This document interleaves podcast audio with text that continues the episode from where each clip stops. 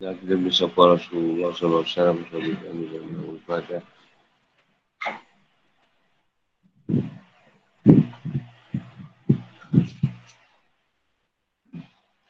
Nama Nuaim Nabi Syari Syari wa Yasrili Amri wa Nulatan Militan Yahtau Kau Kumabak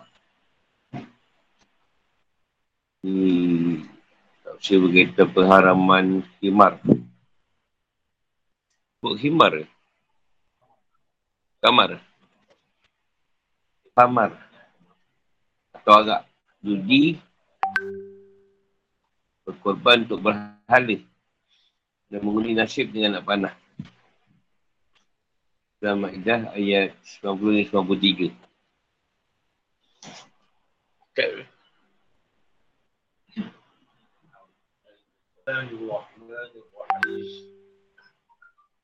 يا أيها الذين آمنوا إنما الخمر والميسر والأنصاب والأزلام رجس من عمل الشيطان فاجتنبوه لعلكم تفلحون إنما يريد الشيطان أن يوقع بينكم العداوة والبغضاء في الخمر والميسر ويصدكم عن ذكر الله وعن الصلاة فهل أنتم منتهون؟ وأطيعوا الله وأطيعوا الرسول واحذروا فإن توليتم فاعلموا أنما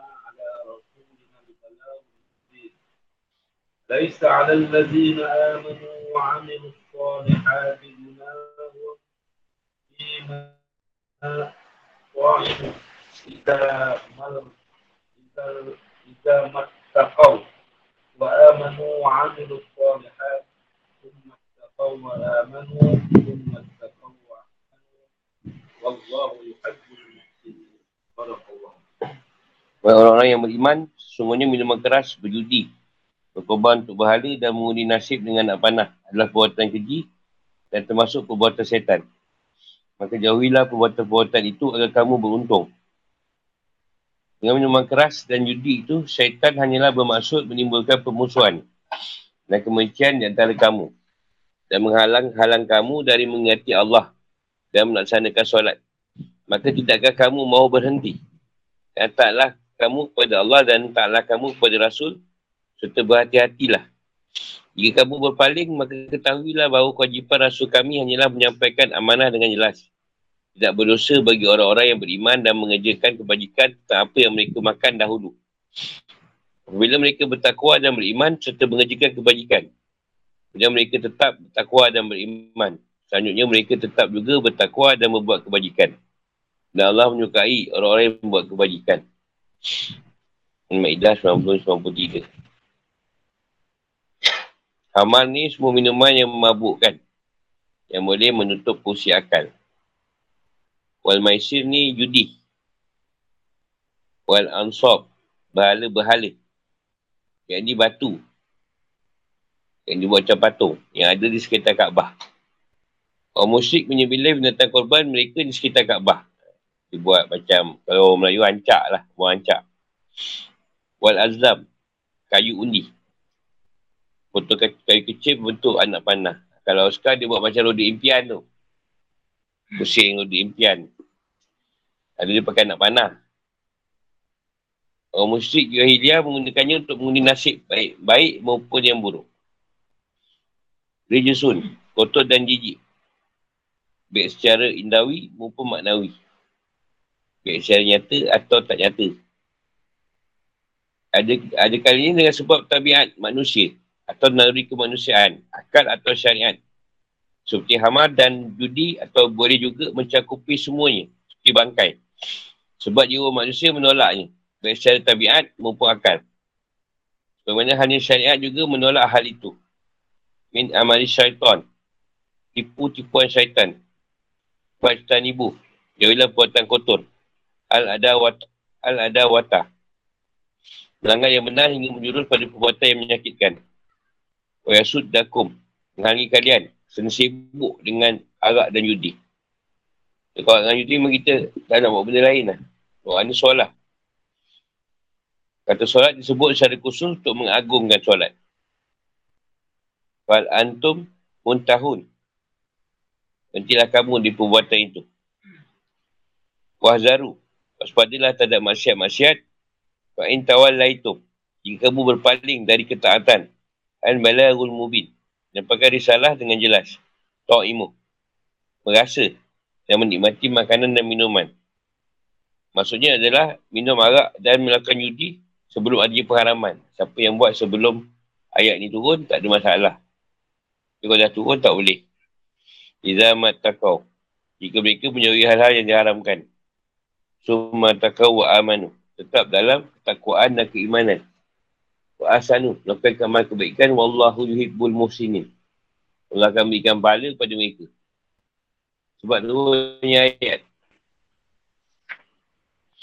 Ahmad menawarkan dari Abu Hurairah. Dia berkata Rasulullah SAW datang ke Madinah. Sementara dia minum hamar dan makan hasil judi. Mereka bertanya pada Rasulullah SAW tentang kedua hal itu. Allah Allah menukai yang berbunyi. Yas'alunaka anil hamar. Yas'alunaka naka anil hamri wal, wal maisir. Kufihima ismun kabir. Lalu sahabat berkata, Allah tidak mengharapkan pada kita, tapi hanya mengatakan ada bahaya besar. Sampai pada suatu hari, seorang sahabat muhajirin menjadi imam pada salat maghrib, lalu bacaannya tidak teratur. Tak betul bacaan ni. Kerana itu Allah menekan yang lebih tegas lagi yang berbunyi. Ya Yuhal Ladina Amanu. Kata kerabu solat. Antum sukara hatta ta'lamu ma, ta, ma takulun. Dan tu ayat yang lebih keras lagi ni. Arak dan judi. Ya ayuhal ladina amanu inna mahamru wal maisir. Sehinggalah ayat fahal antum mentahun. Lalu para sahabat berkata, mulai sekarang kami berhenti. Wahai Tuhan kami, para sahabat bertanya, Wahai Rasulullah, banyak sahabat yang gugur dalam jihad, ada juga telah mengenai tempat tidur mereka. Mereka dulu minum arak dan makan dari hasil judi. Sebab Allah telah mengulurkannya sebagai benda najis dan termasuk perbuatan setan. Allah menurunkan ayat ini. Laisa ala lazina amanu wa aminu suaihat Binahun fi ma ta'imun Imam Nasai al-Bahaki Abdul bin Humaid Ibn Jarid Ibn Munzir dan Ibn Madawih Ruatkan dari Ibn Abbas Dia berkata Pengalaman arak turun kepada dua kabilah ansar Yang sedang minum harak Setelah mabuk mereka berbuat apa saja Kepada sebagai yang lain Setelah mereka siuman Seorang mereka melihat ada bekas di wajah Rambut dan janggutnya Lalu dia berkata yang melukai ini adalah saudaraku si Polan. Kerana mereka adalah bersaudara. Dan tidak memiliki rasa dendam. Lalu dia berkata demi Allah, jika saudaraku orang yang lemah lembut, dia tidak akan melakukan hal ini kepadaku. Sehinggalah muncul rasa dendam di hati mereka. Lalu Allah menukai ayat ini. Ya walazina amanu innama hamru wal maisir. Beberapa sahabat berkata, arak adalah najis. Sementara dia ada di perut si Polan. Dan dia telah gugur pada perang Uhud. Allah SWT menukai ayat Laisa alal ladzi amanu amanu solihat. Mujari berkata dari beberapa orang mereka berkata ayat ini berkenaan dengan sahabat Abu Wakas. Dia bertengkar dengan seorang kerana minum marak. Lalu pemilik minuman itu memukul saat dengan tulang gigi unta sehingga hidungnya terluka. Ha, lalu ayat ini turun berkenaan dengan keduanya. Minum marak dia bergaduh pula. Ibn Jari dan Ibn Madawi juga menuliskan dari saat dia berkata seorang lelaki-lelaki ansar yang membuat makanan. Lalu dia mengundang kami. Kami minum arak sampai mabuk. Dan dan Quraisy saling membanggakan diri. Orang ansar berkata kami lebih mulia daripada kalian. Salah seorang dari mereka mengambil tulang gigi unta. Lalu dipukulkan ke hidung saat sehingga membuat dia letak. Betul ayat ini. Ya waladina amanu inama hamru wal maisir.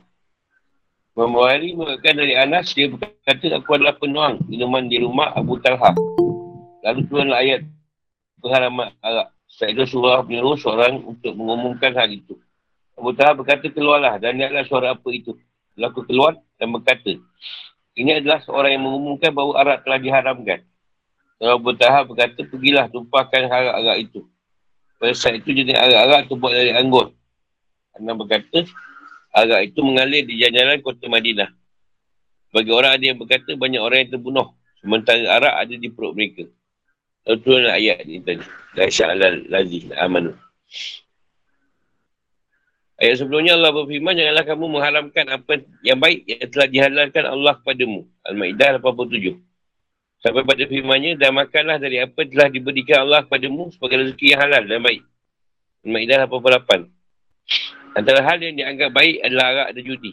Allah menjelaskan bahawa kedua hal tersebut tidak masuk dalam hal yang dihalalkan. Tapi masuk di dalam hal yang diharamkan. Hikmah pengalaman arak secara berasur-asur. Orang-orang jahiliah adalah orang yang kecanduan suria. Eh bukan. Kecanduan arak. Dan memiliki ketergantungan padanya. Dulu orang Arab semua minum arak. Ini semua nama-nama top ni. Sa'bi Wakas. Siapa ni? Apa? Abu Talha. Siapa? Ahmad Auf. Ahmad Auf. Lepas maghrib minum. Main isyak mabuk.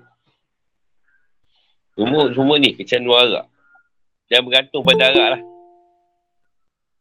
Jadi kalau diharapkan pada mereka dalam satu waktu, dia tidak boleh melepaskannya atau meninggalkan arak tadi. Dalam surah Al-Baqarah, Allah sedikit menyindir keharamannya. Di surah An-Nisa, ia mengharamkan pada waktu solat sahaja.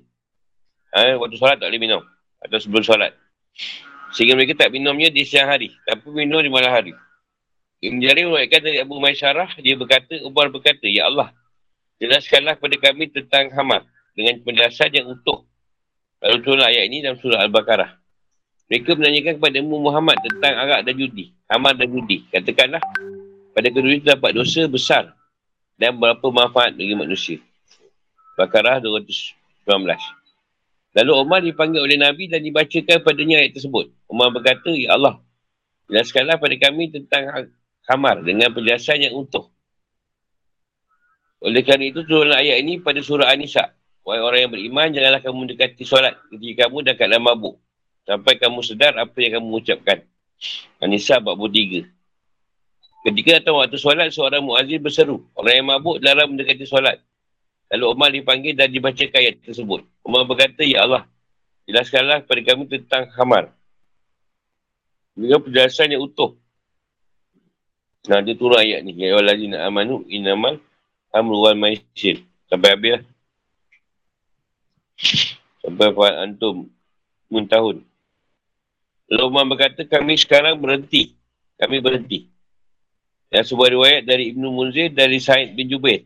Sebutkan bahawa Umar berkata, kamar digandingkan dengan judi, bahala dan pengundian nasib. Menjauhlah kamu dan binasalah. Lalu para sahabat meninggalkannya.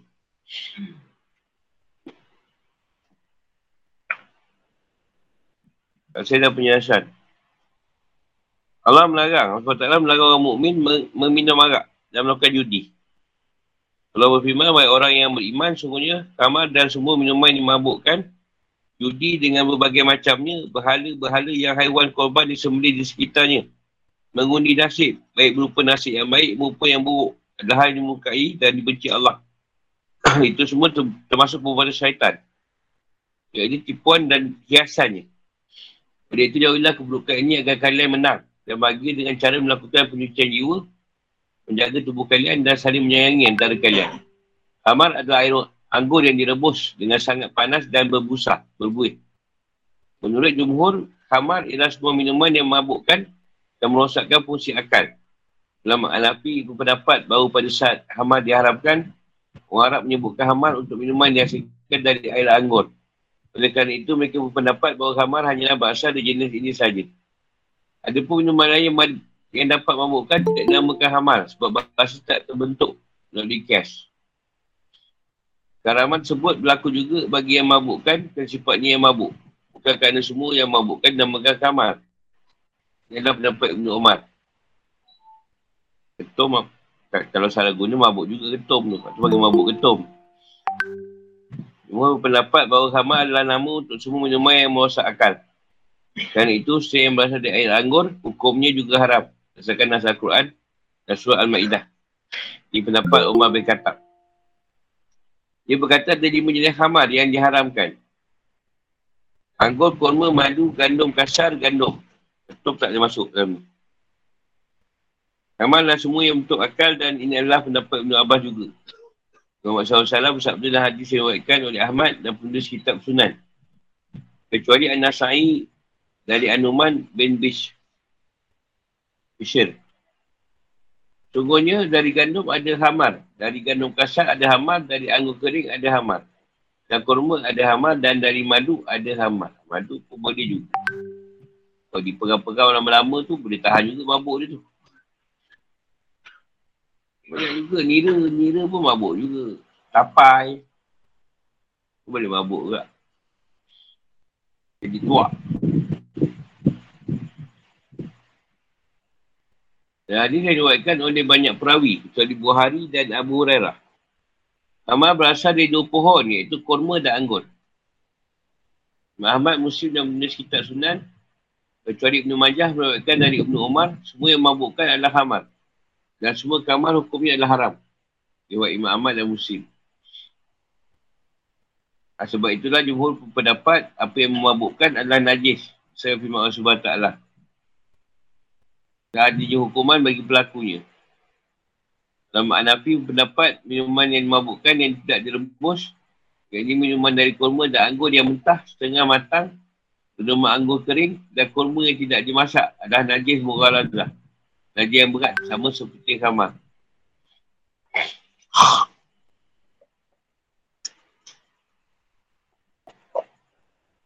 Inilah pendapat Imam Abu Hanifah dan salah satu riwayat yang kuat. Sebab khamar hukumnya haram. Baik sedikit maupun banyak. Dan itu jika lebih dari satu dirham tidak dapat ditolak, ditoleransi. Dapat ditolak ansurkan. Ada pun yang direbus seperti Al-Musalat Al-Inabi. Yang ini direbus dengan air hanggur sehinggalah tersisa sepertiga.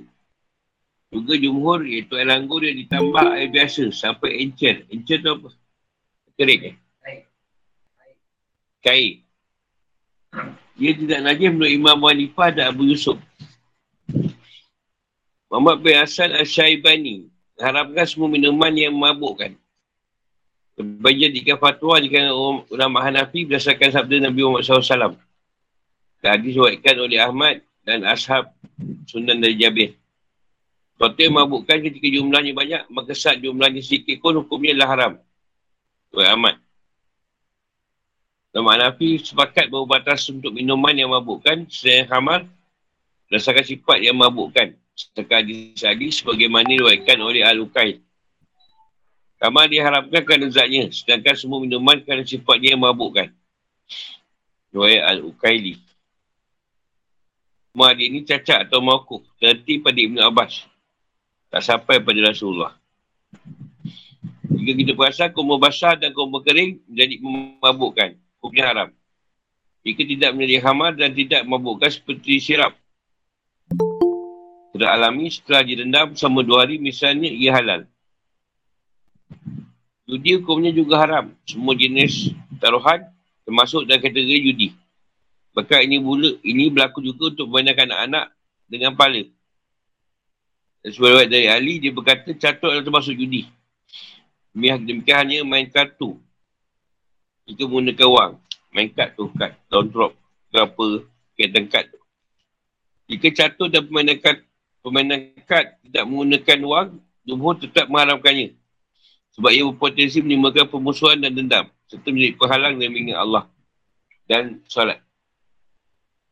Sebab Syafiq pendapat bahawa catur hukumnya makruh. Kerana ia dapat mensia-siakan waktu. Kerana bahala yang berupa batu di sekitar Kaabah adalah najis. Sebab orang-orang musyrik mengagungkannya dan menyembelih kawan korban di sekitar Kaabah. Demikian pula hanya undian anak panah adalah najis. Sebab mereka menjadikannya untuk mengundi nasib. Ini sudah dijelaskan pada ayat 3 surah Al-Ma'idah. Ertiri jisun. Artinya adalah kotor. Baik yang sifat nyata maupun maknawi. Baik syariat akal maupun syariat. Kabar dan semua disebut yang disebut bila memiliki sifat ini, hukumnya jadi haram. Hal itu ditegaskan dengan perintah untuk menjauhi najis dan juga dengan firmannya. Alakum tuflihun. Ia mendapat untung daripada hal-hal itu. Dapatkan keuntungan dengan menjauhi hal itu. Jadi pengharaman arak dan judi ini ditengok daripada pelbagai sisi. Bukan satu sisi je. Dia mengatakan ini Tuhan mengatakan buatan setan.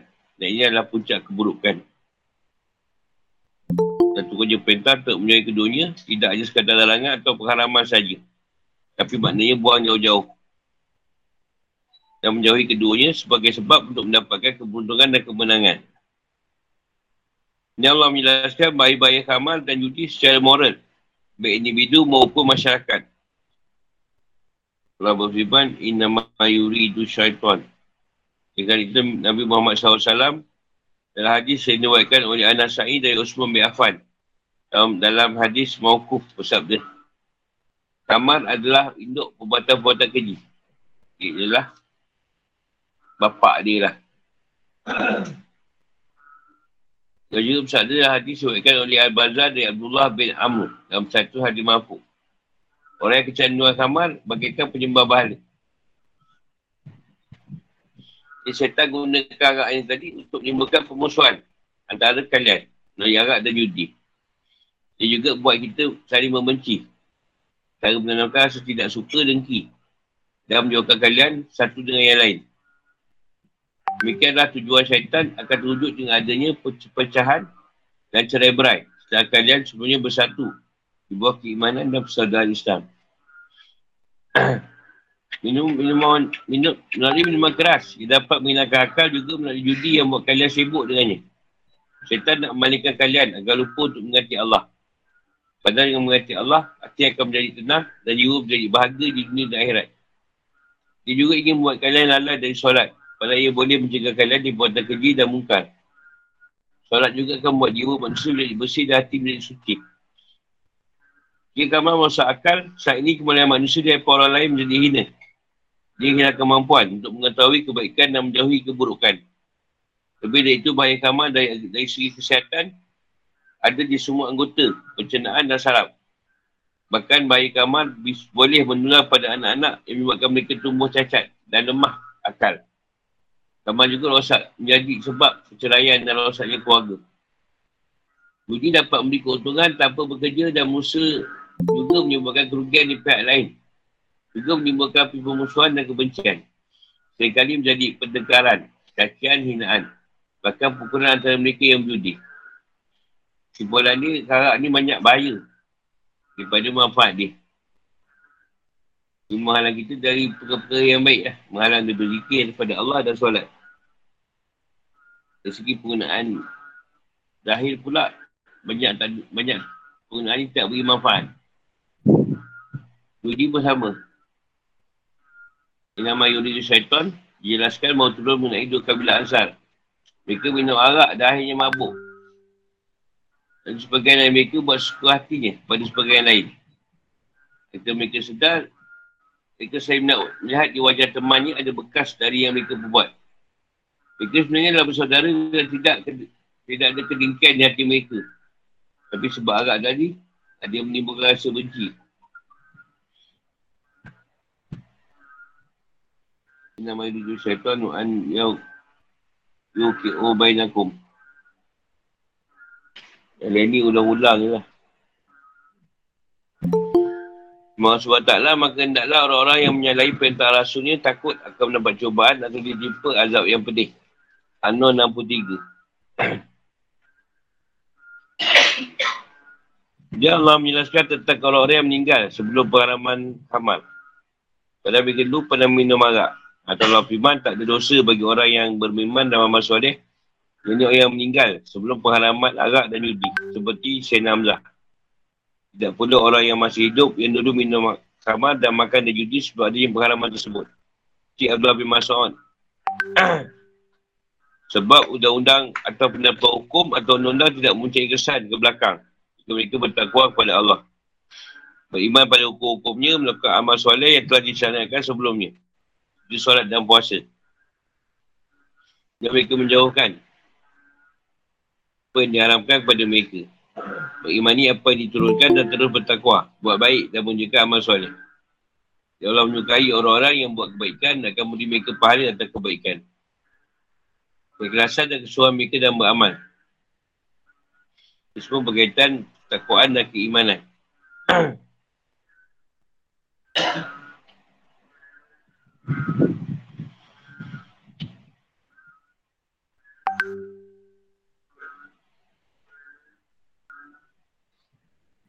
Ini berdasarkan soalan yang ditanya. Ada kau yang minum sebelum pengalaman arak tu tadi. Sama juga. Ha, Allah tu ayat supaya yang mereka tidak apa.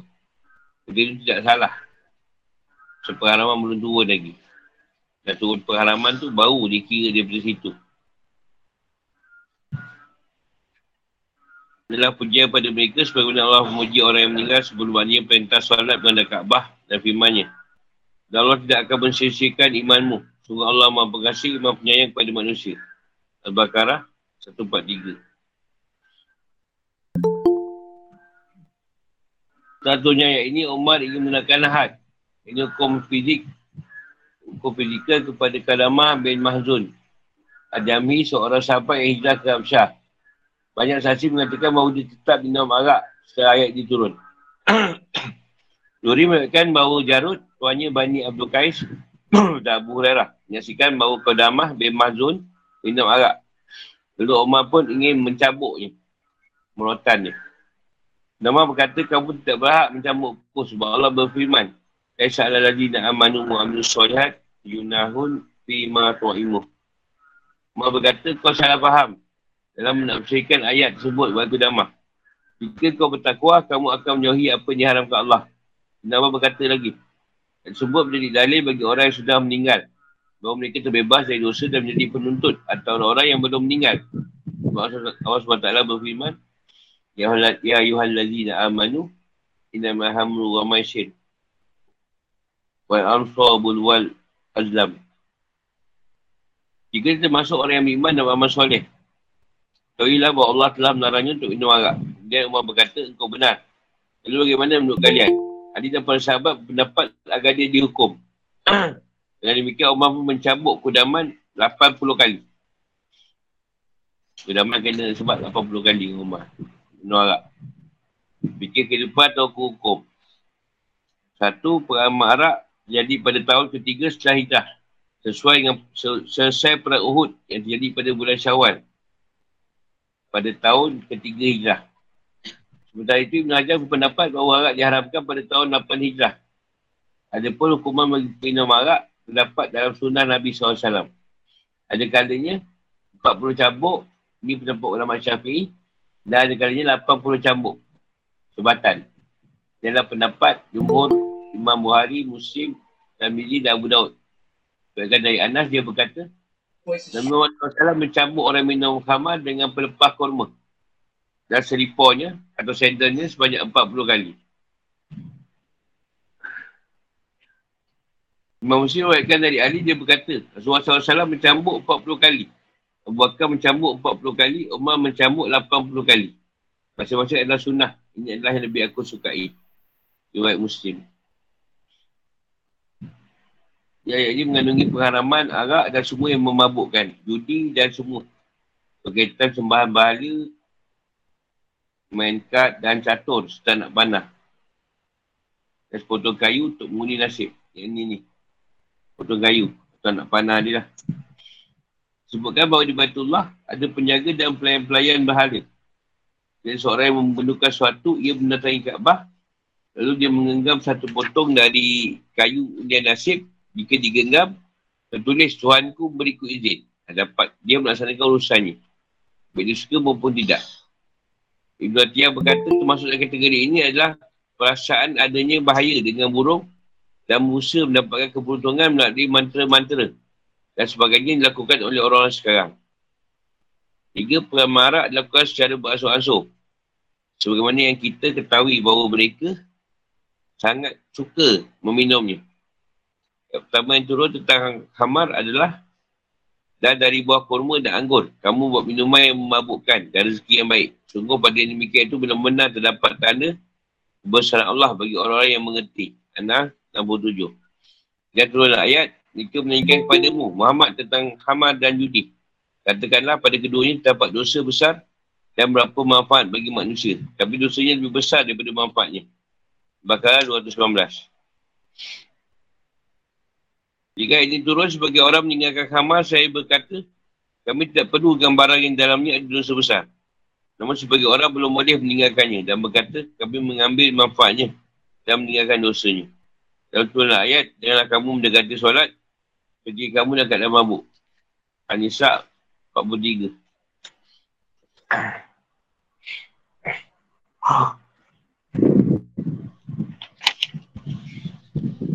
Dan kerana itu sebagai orang meninggalkan khamar dan berkata kami tidak perlu dengan sesuatu yang buat kami lalai dari solat. Namun sebagai lain, minum di luar waktu solat. Sampailah turun ayat. Ya ayuhaladzina amanu innamal hamru wal maisyid. Ini ayat ini tadi lah. Ayat yang meletakkan arak itu diharamkan terus. Sebelum tu halal boleh minum. Empat, ulama pendapat bahawa hamar hukumnya najis. Ini daripada banyak sisi lah. Rabi'ah Alaij bin Sa'ad Al-Muzani, murid Imam Syafi'i dan sebagian ulama' Muta'ahir, Maghdad dan Karawain. Beza pendapat dengan mereka. Menurut mereka, kamar adalah suci yang diharamkan. Hanyalah meminumnya. Syed bin Hadad Al-Qurawi menjadikan riwayat bahawa hamar ditumpahkan di jalanan sebagai dalil kesucian hamar. Dia mengatakan kalau dia najis, pasti para sahabat tidak melakukannya. Rasulullah SAW pasti melarangnya. Sebagaimana beliau melarang duduk, duduk di jalanan. Aku tubi menjawab, para sahabat melakukan, melakukan hal itu kerana di Madinah tak ada parit. Dan tak ada pula wadah-wadah yang, bis, yang boleh mereka gunakan untuk buang hamal ke dalamnya. Sebab mereka rata-rata tak mempunyai tempat simpan di rumah mereka. Iaitu mereka masih mungkin untuk menghindar dari hamal yang mengalir di jalanan. Pasalnya jalan di Madinah luas. Sehingga arak tersebut banyak. Dan meskipun hamal tersebut banyak, ia tak mungkin mencakupi seluruh wilayah Madinah. Ia hanya mengalir di tempat-tempat kecil yang mungkin untuk dihindari. Dan itu kalimat Rizun menunjukkan najis hamal sebab kata Riz untuk bahasa Arab berarti adalah najis. Apakah ada yang menunjukkan kenajisan kencing, kotoran darah, bangkai dan sebagainya. Itu cukup dengan cara menaksi zahir dan keumuman sebuah nas. Sebuah nas dan juga melalui kias. Lima firman Allah. Fastanibu menunjukkan agar kita menjauhinya secara mutlak. Jangan ambil manfaat darinya sedikit pun. Dengan cara apa pun. Tidak dengan minumnya, menjual, jadikannya cuka, perubatan atau lainnya. Misalkan hadis daripada kau oleh musim dari Ibn Abbas. Rasulullah bersabda, sesuatu yang diharamkan untuk diminum, maka diharamkan pun untuk dijual. Entah juga hadis diwakilkan oleh Imam Ahmad, Muslim dan Abu Daud dari Muhammad SAW. Dia bersabda mengenai perubatan dengan khamar, dengan arak. Ia bukanlah ubat, tapi penyakit. Ada juga adalah bantahan terhadap pendapat Tariq bin Suwaid Al-Jufi yang mengatakan aku menjadikannya sebagai ubat. Namun demikian orang Hanafi bolehkan berubat dengan khamar, bahan najis dan racun. Jika keadaan darurat. Seperti tak ada ubat lain dan benar-benar yakin bahawa ia dapat dijadikan sebagai ubat. Sebab taklah berfirman, Allah telah menjelaskan padamu apa yang diharamkannya padamu. Kecuali jika kamu dah keadaan terpaksa. Al-Am 119. Ini banyak sekali perusahaan dan kilau ubat zaman ini yang memproduksi ubat untuk berbagai penyakit. Sehingga orang tidak lagi memerlukan perubatan dengan khamar, dengan khamar dan hal-hal lain yang terjalankan oleh Allah untuk diambil manfaat darinya dan telah dijadikan sebagai bahan najis. Membuahari waikan dari Ibn Mas'ud. Tuhan SAW bersabda, Sungguhnya Allah tidak menjadikan kesebuahan kalian pada apa yang diharapkannya kepada kalian. Riwayat Buhari.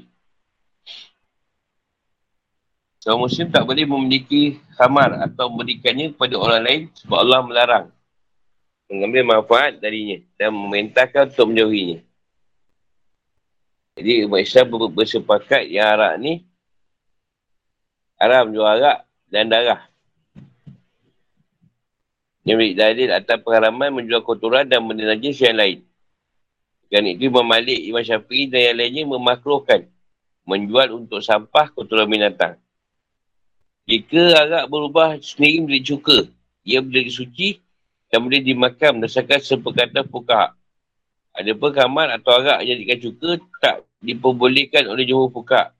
Pada soal minta izin kepada Nabi Muhammad SAW untuk mengolah arak menjadi cuka untuk anak yatim. Nabi menjawab tidak. Dia melarangnya. Dan demikian pengasuhan aktif itu, Osman bin Abil Ash menumpah karak tersebut. Dalam Hanafi bolehkan mengolah karak menjadi cuka. dan memakannya disertai dengan campuran yang lain. Ini menambahkan sesuatu ke dalamnya seperti garam atau mengolah kamar menjadi cuka Bilangkan sifatnya yang merosak dan menjadikannya layak dimakan atau diminum. Dengan begitu, hukumnya menjadi makro.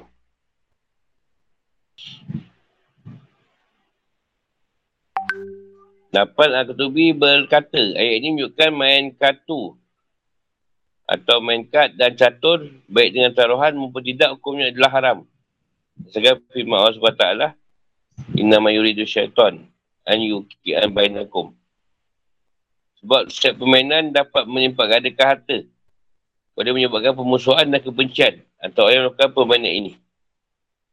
Juga boleh mengharap orang daripada zikir pada Allah dan solat. Hukumnya haram sama seperti khamar.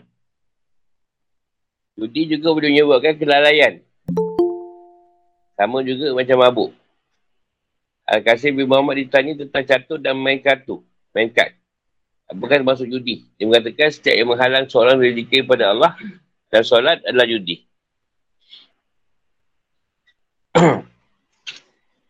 Bila penyebab pengharaman ini tadi, Allah beritahu bahawa setan hanya ingin menciptakan pemusuhan dan kebencian antara kita melalui harap dan lainnya. Dengan itu Allah ingatkan kita dan larang kita darinya. Kalau cerita tadi lah berkaitan dengan kabilah Ansar yang bergaduh.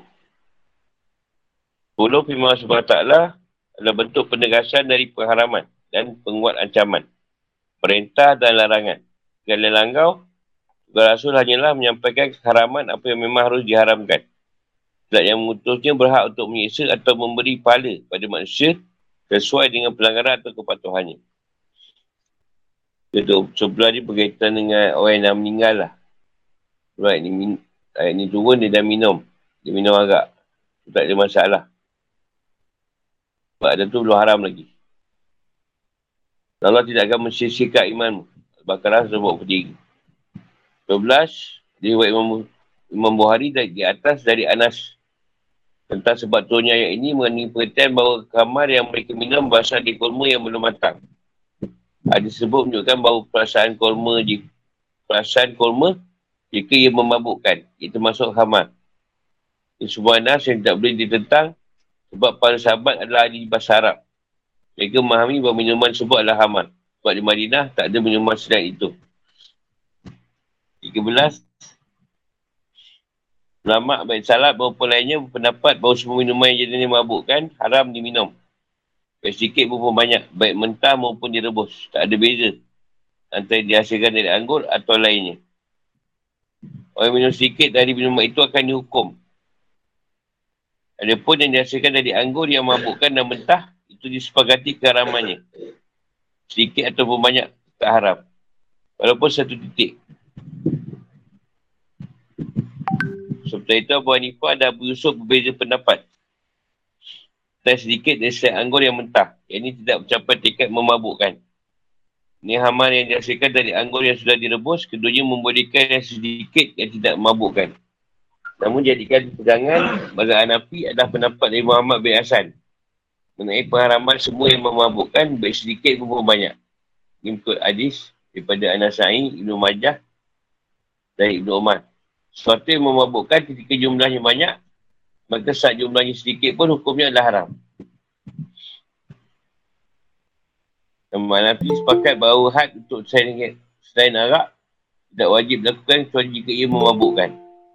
14 firman Allah summat takau wasanullah wasanullah yibul musinin tunjukkan bahawa orang yang bertakwa dan buat baik ihsan. Lebih utama daripada orang yang bertakwa dan beriman yang melakukan amal soleh. Ia mempunyai kelebihan berkat pahala. Di perbuatan ihsan yang dilakukan.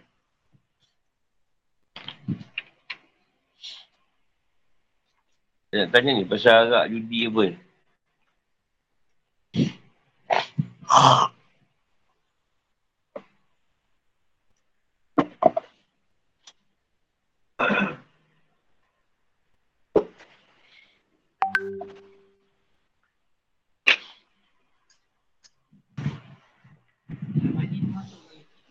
Betul lah, aku tu fikir juga dalam haji tu.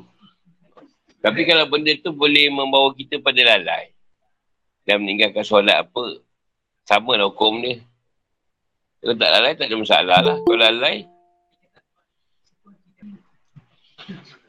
boleh dia dia antara satu permainan yang boleh bagi banyak kali.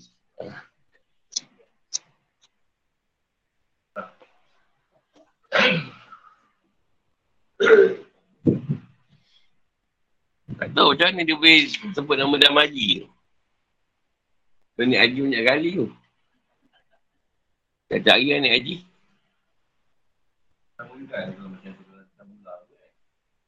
Yang boleh melalaikan lah. Dia gaduh ni. Masa kecil tu gaduh je. Main pun gaduh. Datang kena kata, asyik kena kocok je. Kocok je kena, mengaruk lah. Asyik kita je kocok. Kena nak main colik kan. Main colik je lah, tak ada main lain. Dah besar sikit main Dah besar sikit. Besar lagi, dah main pick up. Dari sponsor dosen. Itu kalau malam raya dulu pun. Lagi tak ada duit. Saya tak lah. Orang main kan. Ha, dia kahwin malam. Dia apa dia orang tak boleh balik ni?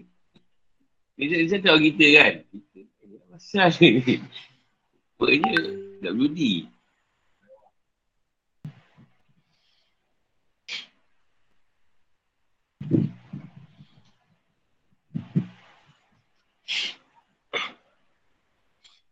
Jadi tu zaman sahabat semua semua minum agak. Asal dia. Rasulullah tak ada minum lah. Yang lain banyak minum. Asal dia memang terkejal. Kita tak jumpa Islam minum, boleh minum agak. Zaman orang jumpa. Kalau semayang minum dulu. Marau. Abdul Rahman Auf tukar ni. Pembekal. Orang kaya. Oh, dia minum dulu. Yang minum mabuk.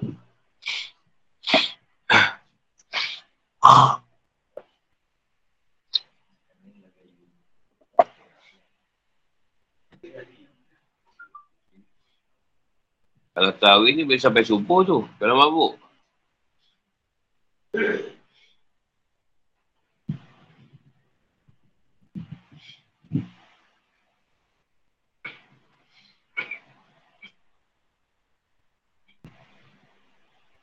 Oh, benda yang mabuk kan?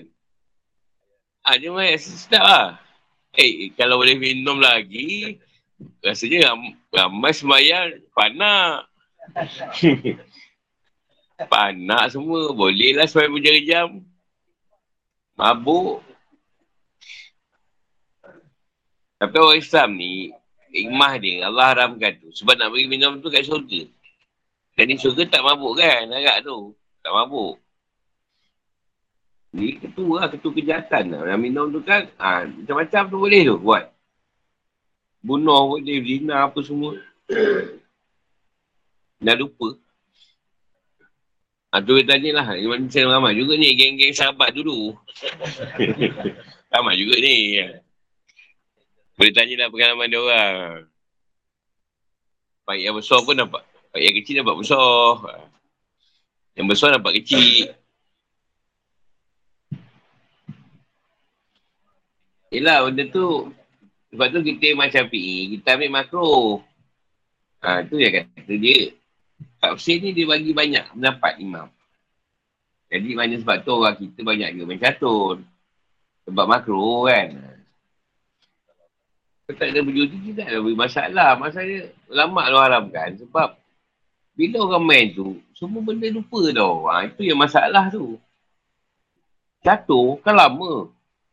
Kalau kita tengok game tu, siap boleh relax dulu, pergi tandas, ronda-ronda kan.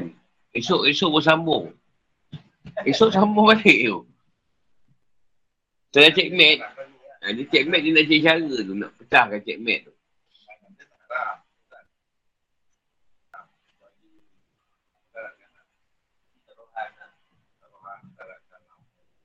Kita gantikan lalai.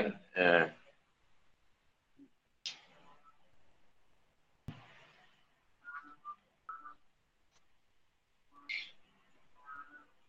Kita dia pula kau tak ada rokok, 5 minit je tafsir.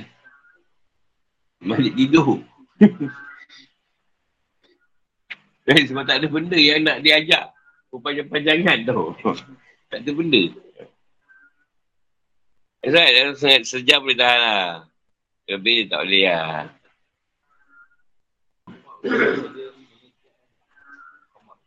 ha? Dia merosakkan akal. Merusak akal. Ha, dia bila masuk itu, akal kita dah dia tak betul. Saya tak tahu lah kata tanya ni. Yang ada pengalaman ni. Saya tak tahu nak, nak ceritakan tak betul macam mana. Ah, ha, dia, dia cakap.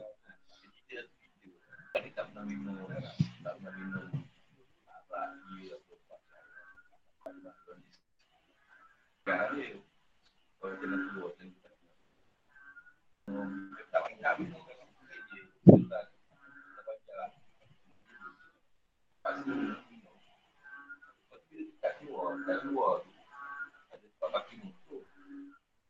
Tak ada lah. Mungkin tak ada motor kan lantai yang warna kuning tu lah. Dia punya langkah pun tak ada. Yang tak ada pulang lah.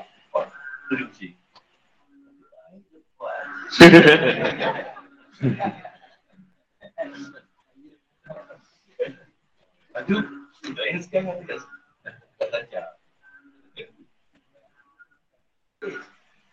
lagi orang yang sama je. Boleh. Dia. Oh, habis makan. Dia bangun. Payahnya orang minum. Jalan dengan fikir lah. Jalan dengan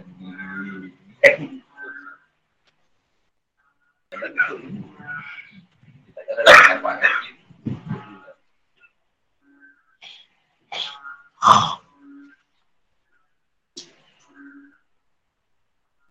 buat.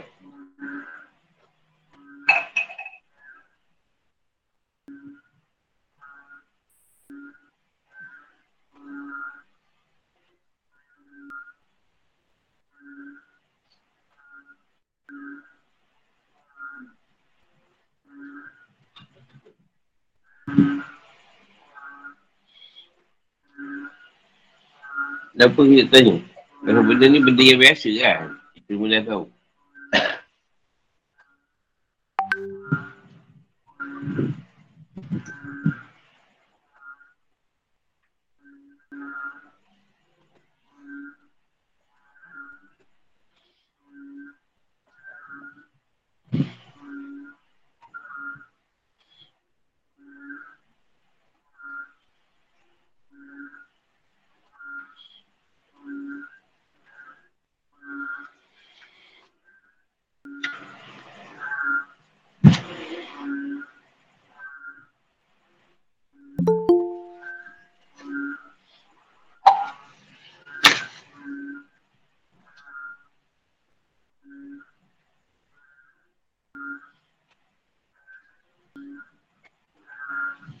Kita ambil ni. Berburu dalam keadaan ihram dan hukuman bagi orang yang berburu bila terdarat. Sama Ida ayat 94 dan 96.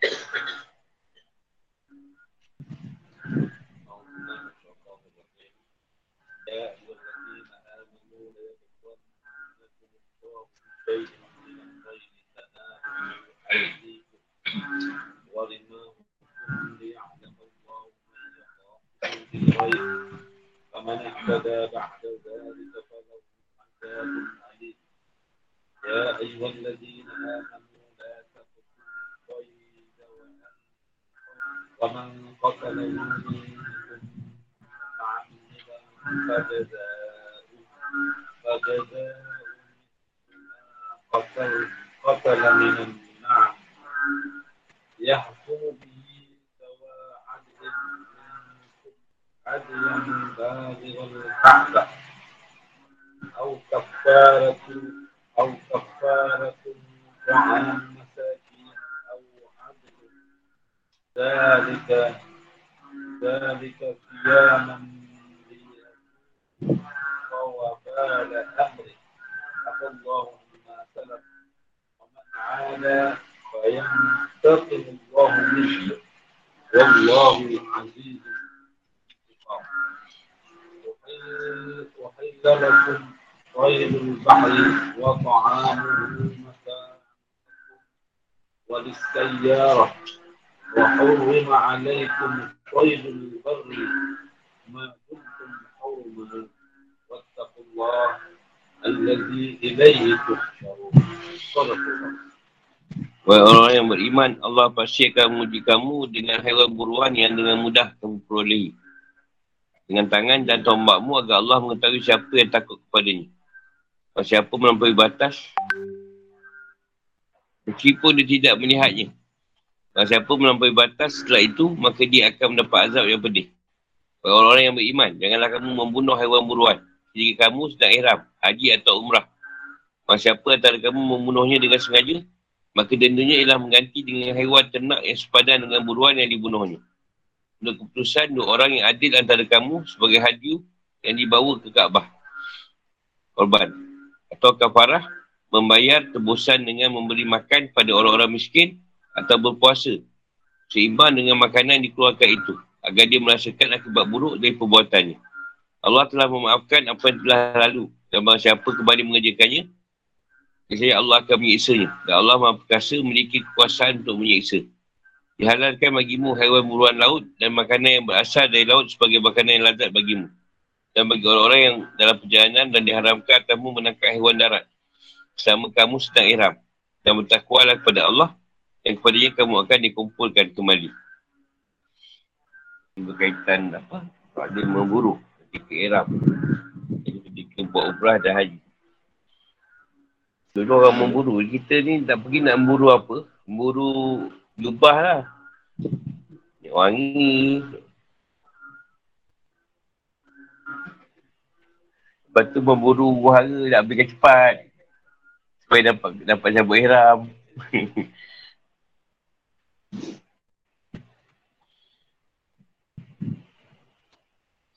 Ya, luan akum kami benar-benar akan menguji kalian itilak. Tanah luhu aidikum. Benda yang diburu. Diburu yang kecil, diburu dengan tombak. Warimah hukum. Ini adalah buru yang besar. Hal ini berlaku di hujan biasa mereka dalam keadaan ihram. Waktu itu binatang buas dan buru-buru mengikuti mereka dan perjalanan mereka. Yang maksud di sini adalah adanya puruan yang banyak dan mudah ditangkap. Ya Allah. Allah perlihatkan pengetahuannya. Burung. Dekat ihram haji atau umrah. Kajana. Baginya balasan. Misuma qatala min manin na'am. Ini kita memiliki panjenis. An-na'am dan ternak seperti unta, sapi dan kambing. Dawa adin minkum. Dua laki-laki yang adil yang memiliki kemampuan dalam milih binatang yang mirip. Ibn Abbas, Umar dan Ali pendapat bagi yang burung, burung unta, hukumnya adalah bayar unta.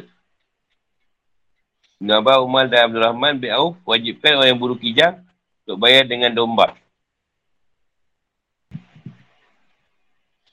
Ibn Abbas Umar bin Khattab yang lainnya minta hukuman bagi orang yang burung-burung berpati dan dengan membayar domba kerana memiliki kesamaan. Apa tak sama burung berpati dengan domba ni? Apa kesamaan ha, sama apa yang sama tu upati dengan domba tu ha. Ha, ha.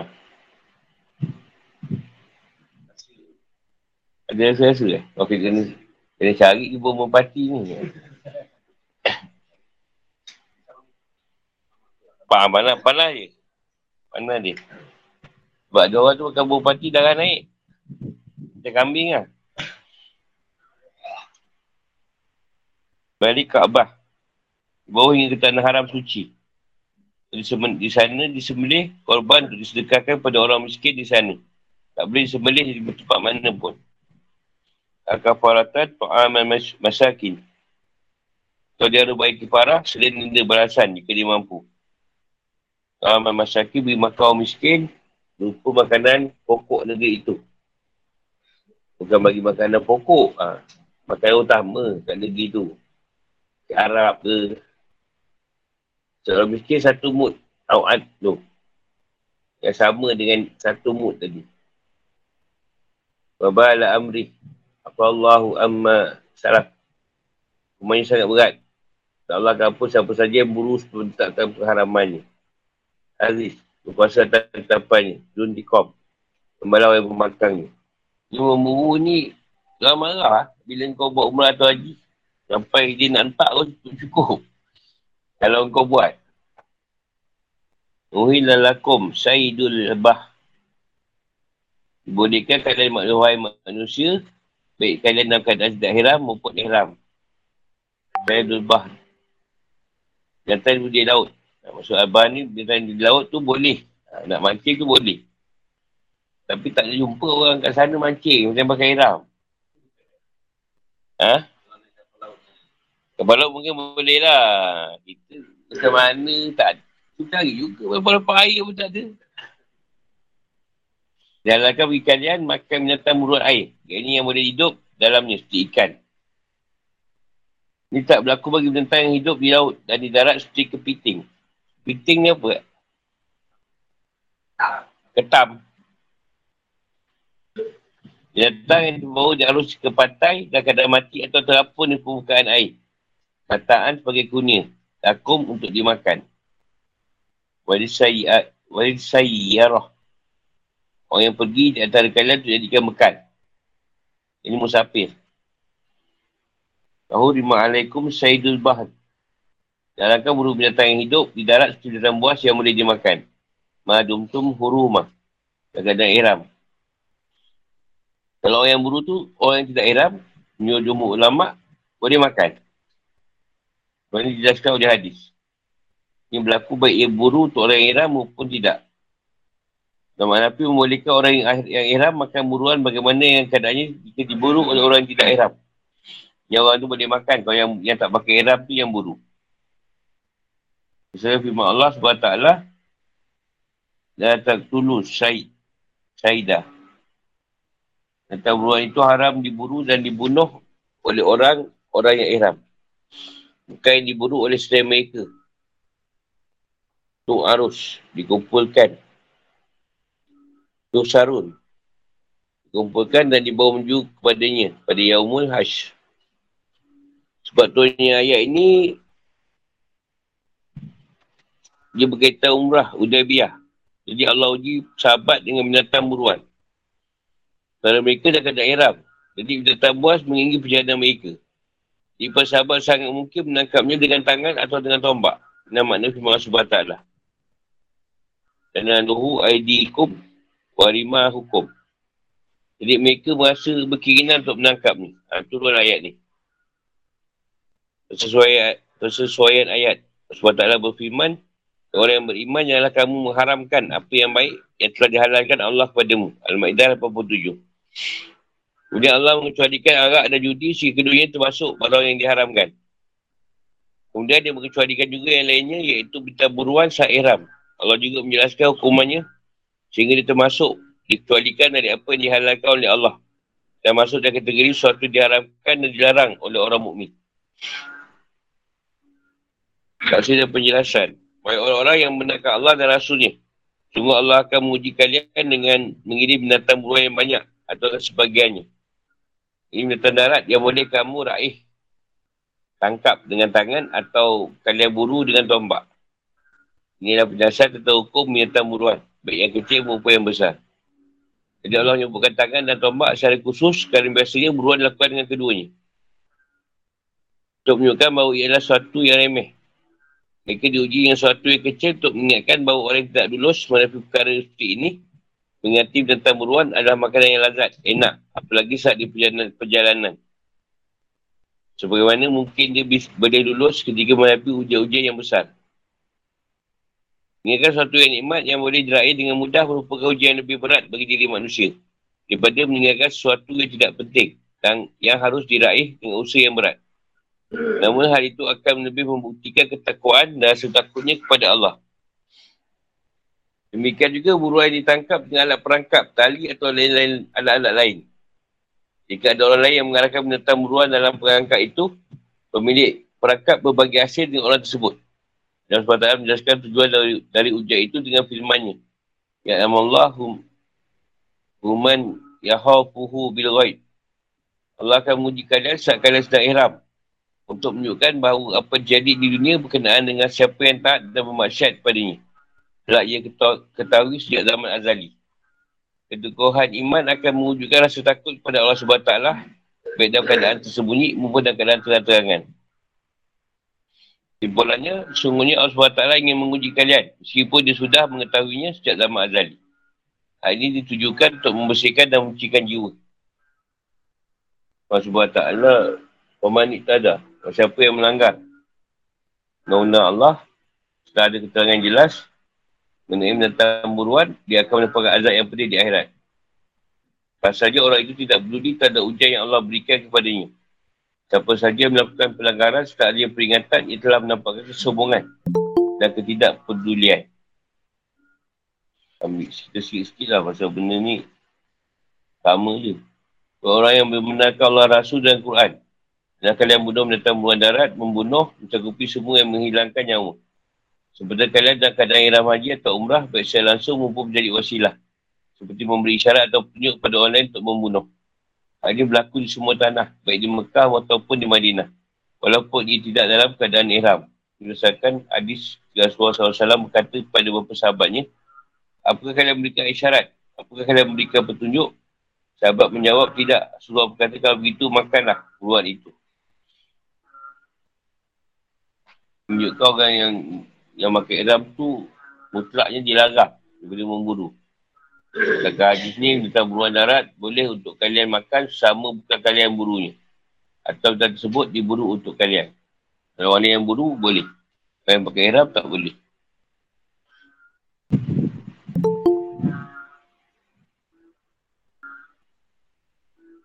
Sebab itu, sebenarnya dalam firman Allah SWT lah, Ya amanu la taqtulu asaidi wa antum huruf. Sebab itu larangan buru dan binatang bunuh binatang hanya berlaku bagi ihram saja. Saka hadis Al-Bazi namanya Zaid bin Kab. Lewat Malik dan lainnya dari Nabi Muhammad SAW tentang kedai liar yang galak. Bahawa beliau meminta Abu Bakar untuk membunuhnya. Lalu baginya bersama rombongan. Itu juga hadis Abu Qatadah dari Nabi Muhammad SAW. Semuanya ia adalah makanan yang diberikan oleh Allah. Nabi Muhammad SAW dan para sahabat makan daging kedai liar yang diberikan kepada mereka. Yang maksud dengan asyad adalah berita yang diburu. Takkan firman Allah SWT. Dan luar aidikum warima hukum. Orang buruan ni tak kisahlah arwah apa. Dia jadi arwah darat. Dia buas ke tak buas ke atau tak liar ke. Nabi Syafi'i mengkhususkan larangan tersebut untuk binatang yang boleh dimakan sebab diharapkannya adalah memakannya bukan memburunya. Nah, makan boleh, buru tak boleh. Dengan itu tidak ada hukuman bagi orang yang buru binatang yang tidak boleh dimakan. Pasalnya namakan binatang buruan adalah yang boleh dimakan. Tak boleh makan apa diburu. Saya firman Allah SWT setelah ayat ini. Dihalalkan bagi buah haiwan buruan laut dan makanan yang berasal dari laut sebagai makanan yang lazat bagimu dan bagi orang yang dalam perjalanan dan diharapkan atamu menangkap haiwan darat. Sama mana kamu sedang iram. Al-Ma'idah 96. Ada juga binatang berbahaya yang boleh dibunuh bagi orang iram. Burung gagak, burung raja wali, kali jengking, tikus dan anjing galak. Anjing law.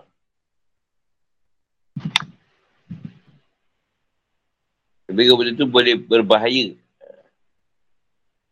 Boleh mendatangkan masalah ah, bolehlah dibunuh bukan diburu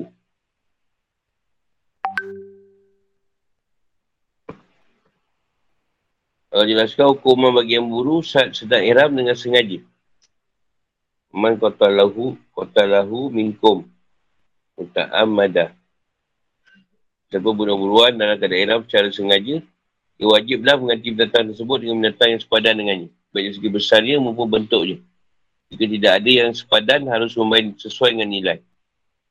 Yang sepadan dengan berunta adalah unta. Sepadan kedelia adalah sapi. Yang sepadan dengan kijang adalah domba.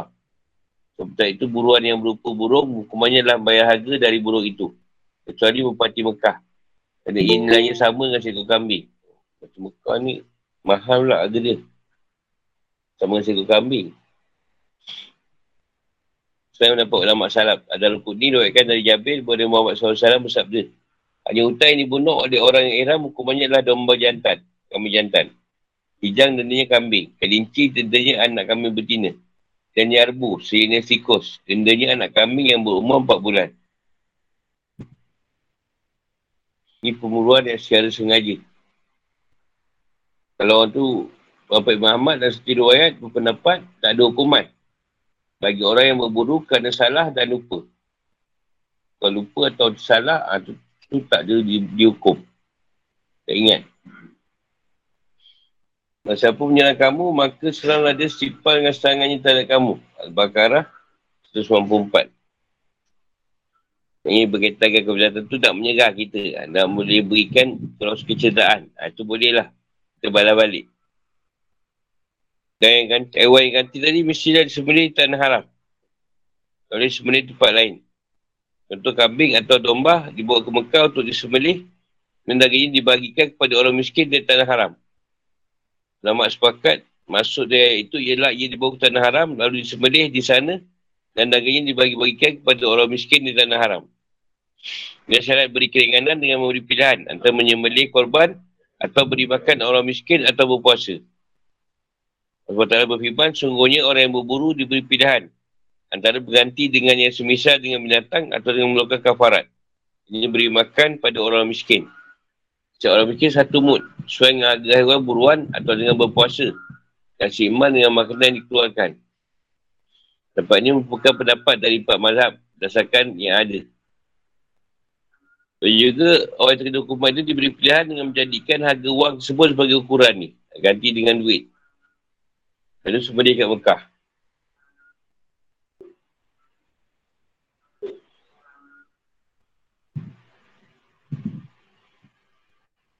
Berdenda tu atau dam tu wajib. Yang mewajibkan sanksi bagi perbuatan bunuh buruan supaya ia merasakan kibat buruk dari perbuatannya. Ini bertanggungjawab yang berat dan dampak yang buruk dari perbuatannya dan ia tak merosak kesucian ihram. Jadi ihram tu tidak merosakkan makai ihram dia. Tengok SWT apa Allahu amma salah Perbuatan akan lakukan di masa jahiliah atau sebelumnya atau pengharamannya dia tak dikedikan dosa olehnya. Maksudnya sebelum pengharaman tu tak tahu tak apa. Kalau tak hukum kalian atau perbuatan itu. Sebab siapa kembali bunuh luar ketika di ihram, tak ada larangan ini, Allah akan menyiksa di akhirat. Jadi terus menerus melanggar dan melakukan perbuatan dosa. Tapi sebab pengharaman tu kalau buat lagi, Allah akan menyiksa dia. Allah tu berkuasa atas ketapannya dan tak boleh dikedaikan oleh orang yang buat maksiat. Jika boleh siksa siapa yang dia nak. Dia orang yang buat balik, perbuatan tadi boleh dihukum dengan wajibkan kifarah. Dan era boleh makan hewan yang diburu dari laut. Baik masih hidup ataupun sudah mati. Di bawah air laut terapung dan air atau air tengah surut. Ini bagaimana sabda Muhammad SAW. Tadi diwaikan empat penulis. Senan dari Abu Hurairah. Air laut, airnya suci dan makannya halal.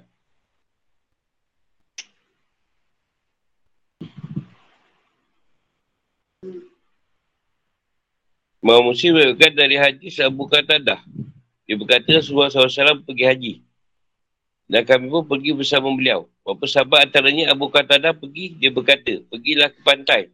Sampai kalian menemui aku. Lalu mereka pergi ke pantai. Jika mereka sudah pergi, ada yang berkata, Wahai Rasulullah, mereka semua dalam keadaan ihram kecuali Abu Qatadah. Jika mereka sedang berjalan, tiba-tiba mereka melihat kedai liar. Lalu Abu Qatadah membawa dan menyembelih kedai liar itu. Para sahabat turun dan makan daging itu. Mereka berkata, kita makan daging padahal sedang berihram. Dan sesuanya hingga akhir kisah itu. Sebut ada re- reaksi. Mereka bertanya pada Rasulullah, lalu beliau bersabda, apakah ada antara kalian yang merintahnya? Atau berisyarat untuk membunuhnya? Kata dia berkata tidak. Lalu beliau bersabda, tak begitu makanlah. Janganlah menutup penjelasan atau keburu dan keadaan haram dengan perintah takwa. Allah Ta'ala berfirman, bertakwalah pada Allah dan larangan berburu. Dan juga tak ada sebuah buatan maksiat, kehamar dan judi. Takwalah padanya dan berhati-hatilah dengan cara mentaati kewajipan-kewajipan yang diperintahkan kepada kalian. Sebenarnya kalian akan dikembalikan kepadanya pada hari pengumpulan. Nasib akhir dan tempat kembali kalian adalah kepadanya. Dia akan mengisap kalian dengan isap yang sulit. Menghukum orang yang bermaksiat dan beri pahala pada orang yang taat. Ia adalah sebuah peringatan setelah adanya aturan halal dan haram. Ini juga sebuah penegasan untuk mengingatkan kalian agar berhati-hati terhadap perkara hari kebangkitan dan hari kiamat.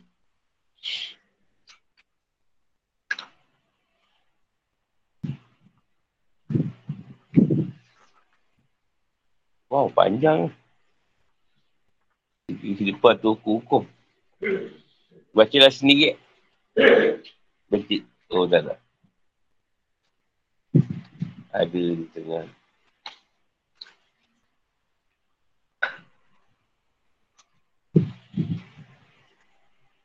Fikir ke depan atau hukum. Dia ambil tegak kasih ringkal lah. Dunia ni adalah ujian dan cubaan. Jadi Allah uji kita atau orang mukmin tadi untuk melihat sejauh mana kita berpegang pada hukum agama atau dasar-dasar yang Allah letak. Jadi Allah uji kan tentang buruan ni tadi lah. Jadi orang Arab ni pula, perburuan ni memang satu sumber dia, sumber rezeki. Tapi yang Tuhan uji supaya mereka tidak daerah tapi tidak menggila atau tidak sibuk nak memburu. Contoh orang ni lah, orang Yahudi, Bani Israel di, di, di apa? Kalau tak beri naikkan ikan pada hari Sabtu. Tapi mereka degil juga nak buat. Jadi tu hukum mereka. Dia pandai, tak beri Sabtu, dia pasal perangkap pula. Jadi Ahad dia ambil. Kalau tak beri, tetap juga dia nak buat. Dia nak tengoklah siapa di antara manusia tadi dan keadaan suci tu melanggar hukum Tuhan. Setiap hukum tadi ada dia punya kafarah dia.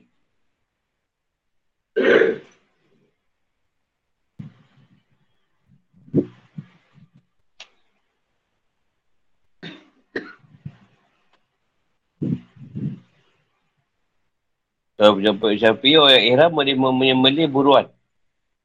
Sebab seorang muslim dibolehkan untuk menyembelih. Menyembelih boleh. Sama lagi yang disembelih adalah binatang ternak. Dengan itu, ya, ia pun halal dimakan sebagaimana sembelih orang yang tidak ihram. Katakan sembelih je boleh. Apakah binatang buas kewajikan dari hukum buruan darat? Tiga pendapat.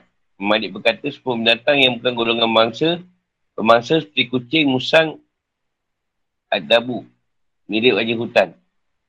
Dan sebenarnya tak boleh dibunuh oleh orang yang ihram. Jika dibunuhnya harus menebusnya.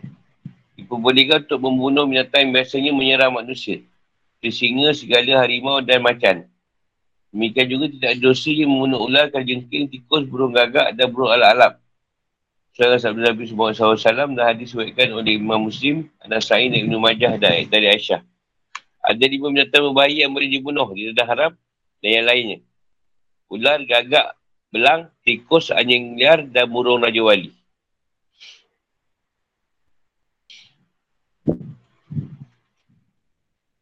Ada pun yang bunuh tahun, kutu, lalat, semut dan sebagainya wajib memberi makan sebagai denda. Untuk pendapat Imam Malik. Ada wajib Umar tentang kebolehan membunuh tahun. Tahun ni apa? Oh, Nak tak on.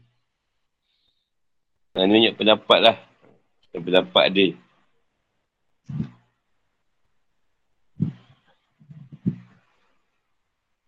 Dan Syafi'i berkata semua binatang yang dagingnya tak boleh dimakan maka boleh bagi seorang muhrim. Orang yang sedang ihram. Untuk membunuhnya baik dia kecil maupun besar. Kalau dia haiwan beranak kasih serigala dan adabu. Burung nasar, singa, kera, kera kecil, dan semua yang dagingnya tak boleh dimakan. Tak ada hukuman baginya jika dibunuh. Sebab ia tak termasuk binatang buruan. Sebab tak boleh tu binatang yang yang buru tak boleh dimakan. Hukumnya sama seperti rambut, kuku dan pakai berjahit. Dan jika ia buang, ia berarti telah menghilangkan gangguan pada dirinya.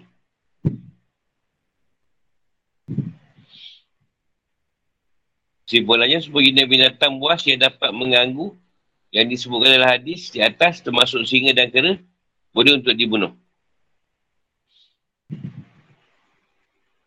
Binatang buruan di Mekah dan Madinah yang di Tanah Haram di Mekah dan Madinah. Imam Syafi'i menambahkan ta'if dalam memotong pokoknya dan tak boleh menangkap binatang buruannya. Masa melakukannya, ia telah melakukan perbuatan dosa. Namun tak ada hukuman denda bagi pelakunya menurut mazhab Maliki dan Syafi'i. Jadi pengharamannya adalah sabda Nabi Muhammad SAW dalam hadis. Terakhir, Ya Allah, sungguhnya Ibrahim mengharamkan Mekah. Aku mengharamkan Madinah sebagaimana Mekah. Tumbuh-tumbuhannya yang masih kecil tidak boleh dipotong. Pepohonannya tidak boleh ditebang. Buruannya tidak boleh diusir. Itu ada dalil di sabda Nabi. Madinah adalah haram antara il sampai sur. Masa siapa buat perkara atau tinggal dalam keadaan hadas, maka baginya dan Allah. Mereka dan semua manusia. Allah tak menerima darinya pada hari kiamat, taubat atau denda. Itu yang keras lah yang Surah sebut. Cuma tak sebutkan kefarah. Pemburu ada dua jenis, iaitu binatang ternak dan burung. Imam Syafi'i, pelakunya didenda menganti binatang yang sejenis dengannya. Yang sama bentuknya atau sama bentuknya. Naik berunta, dendanya seekor unta. Dahlia dan sapi dia, dendanya berupa sapi. Sedangkan kijang, dendanya berupa kambing. Maksud yang sejenis menurut pendapat Imam Syafi'i adalah hukum aslinya jika ada sejenis. Jika tak ada, diukur dengan harganya. Cara pengukurannya sama dengan pengukuran nilai. Dalam kes kerosakan barang. Kalau tak ada tempat cari, bayarlah dengan nilai harga duit. Untuk setiap telur burung unta, dendanya puasa satu hari atau beri makan satu orang miskin. Itu untuk harga telur telur burung unta yang dah dirosakkan. Bukan telur unta, telur burung unta.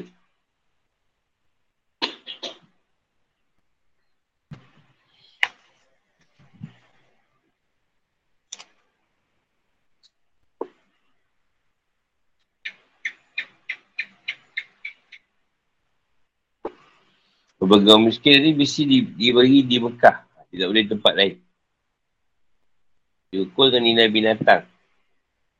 Harga dia.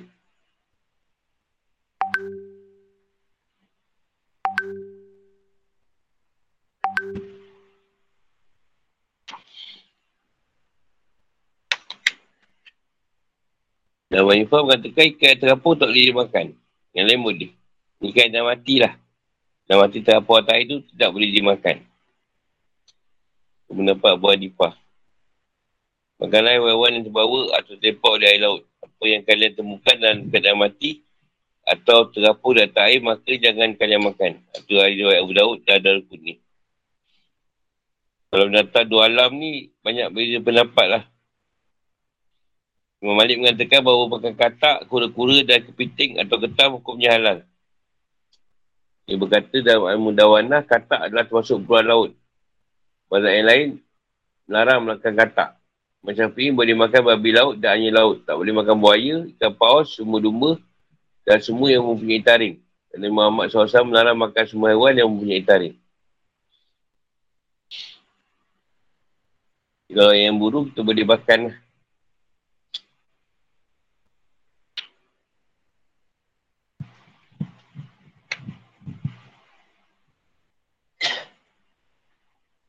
Ada tadi.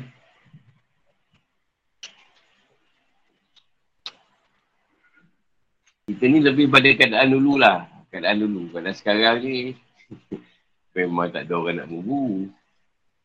Nak buru ayam hutan tepi rumah pun tengok je. Betul lah akan datang. Lepas tu keadaan susah.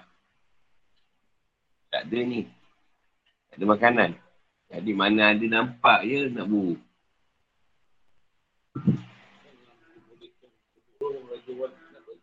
Raja Wali kan suka makan bangkai. Raja Wali. Macam burung ni. Burung apa nak sebut? Apa burung makan bangkai tu? Bukan dia besar, botak tau. Ha. Hering. Hering. Hering. Ha? Hering. Ha, yelah. Dia makan bangkai. Orang mati pun dia bakar tu. Uh. Ha? Ha, tunggu sembah je. Nak, nak makan.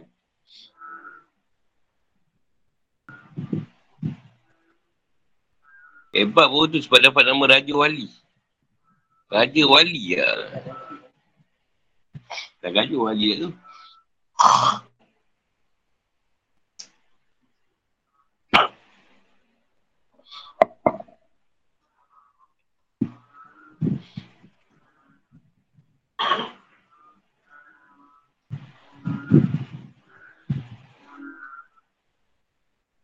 Contohnya kan sekarang orang ihram ni banyak larang. Mata larang tu lebih kepada pakai-pakai menjahit. Buat rukun. Tak tak? Yang lain jarang ni kalau Ha.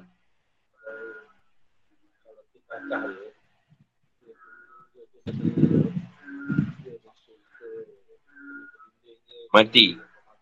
Ha, tu kena dam kan? Ha. Janganlah mengancam burung merpati kat Mekah tu. Nanti kena dam pula. Jangan mati.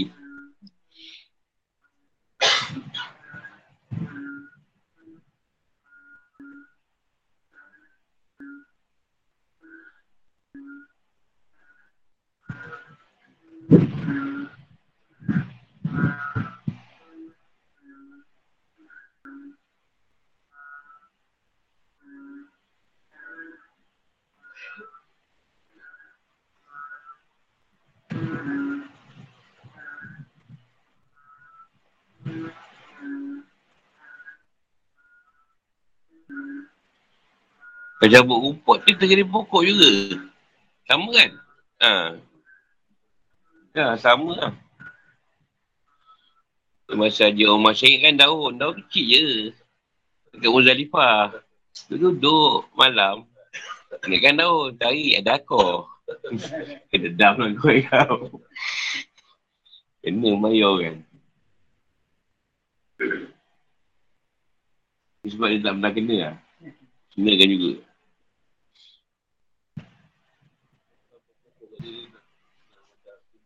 Kena kan juga. Ha. Oh. Kena juga kan. Sebab sekarang orang sedap ni Dah tak ada lagi dah. Ha? Ha, sebab. Dah lama. Bila tu? 80-an? Ha, 80-an.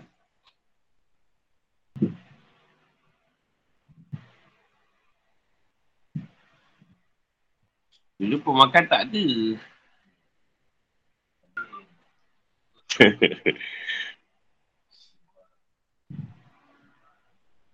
Ataupun tempat yang sesuai untuk ambil gambar. Memburu tempat.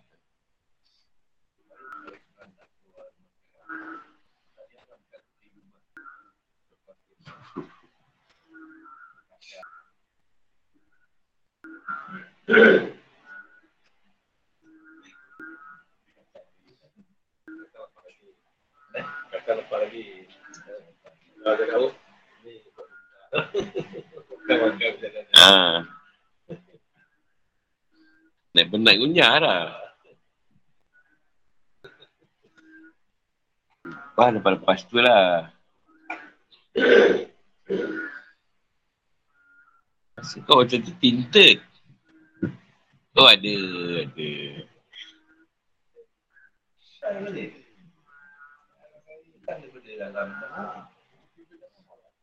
Dalam maknawi.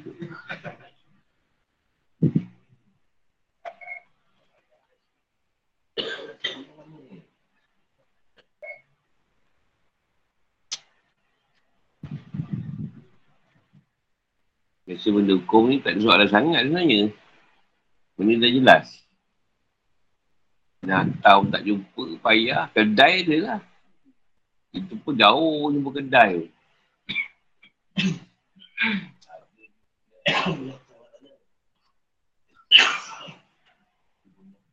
ha. Mungkin jumpa lah.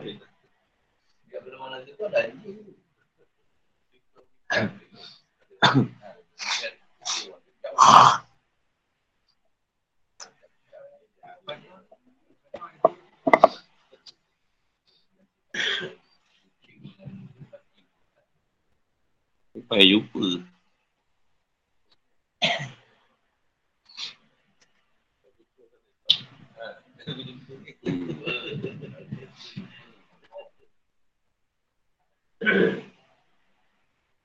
Balik kau sudah datang ni unta.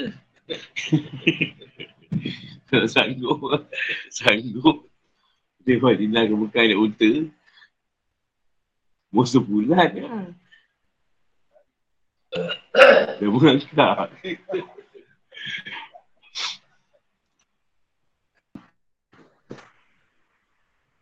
Ah, sampai situ tu. InsyaAllah kita jumpa di masa mendatang. Assalamualaikum.